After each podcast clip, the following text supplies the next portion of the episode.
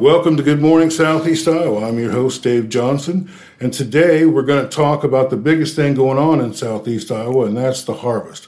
I'm here with Corwin Hinshaw of Hinshaw Trailer Sales in Richland, Iowa. Corwin, uh, thanks for coming. Hey, thank you, Dave. Appreciate Well, it. I'm just going to let you run with the ball. You know, the harvest is underway. It's uh, September 21st today. Yes. So, how's it going, and and what are you hearing? Well, I think it's got a good start, and a lot of guys started early this year uh, because we had some tornado damage here in this area. Not as much as the Sigourney area had, but the tornado damage has got a lot of this corn down. And so you want to pick that as dry as you can with the ground as dry as it is because it's hard to get those stalks to come into the corn head when it's wet. So a lot of guys have started picking their worst down corn right now, and then they'll move into their better corn after they probably uh, cut their soybeans and harvest them. Uh, I think it's going to be a good crop, except for this down corn, and uh, that isn't a huge majority of the crop in this area is down. Most of it's standing good. Uh, but the corn that's standing good, I think, is going to be a bumper crop this year in this area. So we've been really fortunate. And the beans are looking good. We've had good weather for the beans. We've had plenty of rain here. Uh, it seemed dry at times, but just when we thought we needed a rain, we got it here. So we're setting in probably a golden spot here in southeast Iowa. know, this part of the state. Uh, I, I drove up uh, to Washington the other day. I went to Talleyrand and turned right. A lot of lot of corn uh, already picked there. Yeah, they're th- way ahead. They're, they're always ahead of us uh, north of here. I don't know why it is. It just seems uh, sort of the nature of the beast that uh, that area just across the river on the north side of the Skunk River is a little advanced over where we are down here. and there was a lot of, lot of corn down up like by Sigourney and north of Sigourney and Watcher area. I saw quite a bit of you know. It's just weird, you know. There's a couple rows where it's not down, and then there's a lot of rows where it is down, and a lot worse up in that area than here. I, I was up there here about oh, uh, a few days after that uh, tornado hit, and, and we didn't get the damage here. It looks like our damage stopped about uh, the Packwood Road or the Pleasant Plain Road south on Highway 1, which is about uh, three to four miles south of Richland. It seemed like it stopped there, and there isn't much damage on south of that. But from north of that, on up to the Sigourney area, uh, Keswick, Kinross, uh, that area looks like it really got hit. so are you hearing any yield numbers on the good standard corn? I haven't heard, I've only heard of uh, one number around 220 bushel, which is real good, but nowadays these guys are talking 250 to, to upwards of 300 bushel the acre. So uh, there's just not enough harvested in this area that I've had any of my customers come in and say, here's what I just ran a test and here's what it made. did uh, how compared to the other parts of the state and i know you don't see it all but you think we're ahead or behind the schedule down here or? I, I think we're ahead of schedule as far as uh, the the crop harvest because uh, they were later up there in northern Iowa like they always are every year, but also they didn't get the rains and that was extreme drought area in northwest Iowa and north central Iowa. Yeah, that's where my dad lives. So I don't think the yields are going to be uh, real good there. Uh, so they might be uh, uh, getting started right now harvesting, but uh, again, I think they're going to be short on the yield. what, what are you seeing in the weather do you, you think the weather's been favorable or Oh, the weather's been very favorable. In fact, if anything, it's a little too dry. Um, in the fall, though, that's not all bad because it's nice to get this harvest in with a dry ground. So uh, all the equipment works better when it's dry than when it's wet and when you're trying to plow through a field harvesting in wet weather.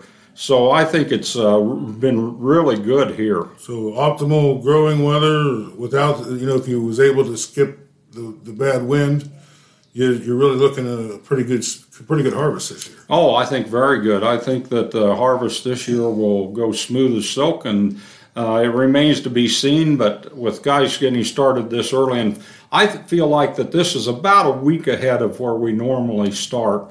But again, I think that down corn had a lot to do with that. is what's the weather forecast like is there The, I haven't heard the the uh, far out forecast. The the close up forecast is nothing but good weather. Uh, nice uh, fall weather, which I just love. You know, when it's uh, 80 degrees in the day and gets down in the 50s at night. And It's- that- it's- now it's down in the 40s to, at night and uh, in the 70s during the day, which is just awesome.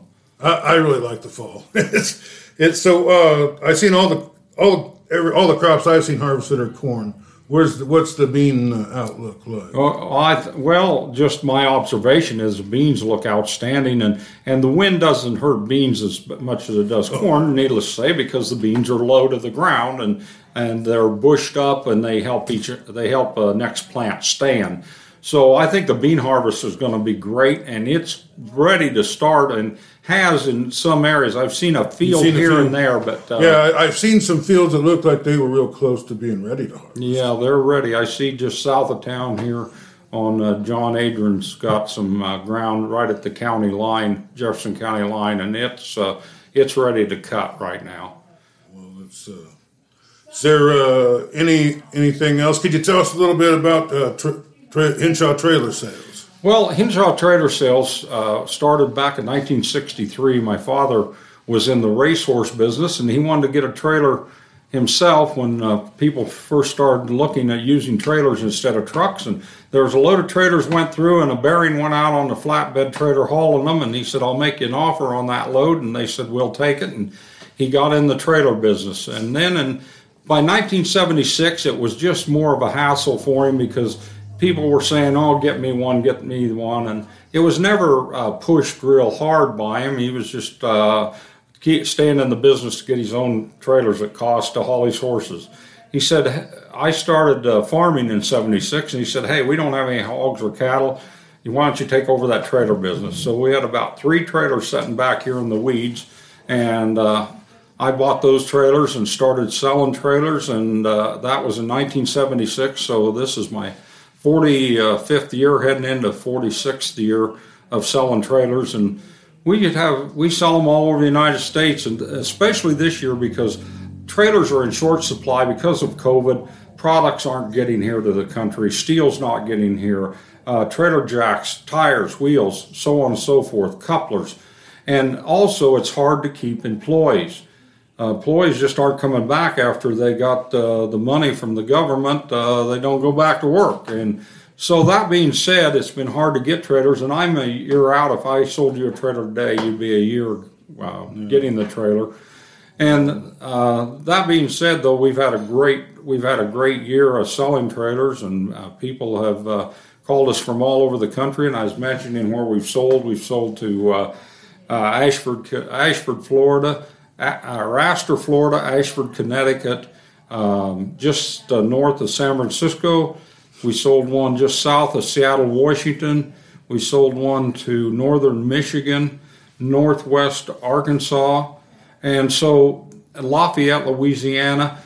And that is just because of the internet and the lack of trailers all over the United Yeah. States. They, they Well, you sold me them. one uh, earlier this year or late last year. This is the best thing I ever had. I mean, that Dark Horse trailer you sold me, I had not a lick of problem. It pulls so smooth and handles all my needs, and uh, I, uh, I pro- it's probably worth more than what I paid for it today. Oh, oh, to- totally. We probably had uh, two to three raises since you bought it. And a lot of customers will say, I want to trade in a trailer that's, say, five or 10 years old. And they'll say what it's worth. And I said, in, in good condition, it's worth what you gave for it Yeah. because they have just gone up that much. Well, the- and the economy can't grow without trailers. no, And I mean, businesses can't grow and farms can't expand. Everything, you know, you need these trailers. Yeah, it's it's a storage on wheels, and it's uh, every fall we rent a lot of trailers out for parents uh, taking their kids back to school, and then the spring they rent a trailer from us to bring the kids home from school. You, uh, you know, a lot of people sell trailers, but you got the reputation for selling good trailers, quality trailers. Everything associated with Hinshaw trailers, anyone I've ever talked to, it's quality. If I want a quality trailer, I go see Corwin. Well, I appreciate that. We've just been doing it 45 years, and there must have been a reason that we did it 45 years, and that's because we offer service after the sale. We offer service to the trailer, whether we sold it or we didn't sell the trailer. And we try and keep the customer happy by selling him what we think he needs. You know, your story reminds me of another guy, Doug Dickey. Do you, do you know Doug? Oh, yeah. Right. I mean, his dad had that yeah. oil business and they mm-hmm. did trucks, but it wasn't all the things that he did. You know, you took a family business and expanded it and kept it going for decades, and he did the same thing. And uh, I'm proud to know both of you. You guys are really fine men that keep this community going, and I sure appreciate your your uh, talking with us about the harvest. And uh, can we come back and talk with you again a few more times? oh, you bet. I'd, I'd be glad to. I uh, I enjoy talking about the harvest. I enjoy talking about the customers come in here that's doing the harvesting.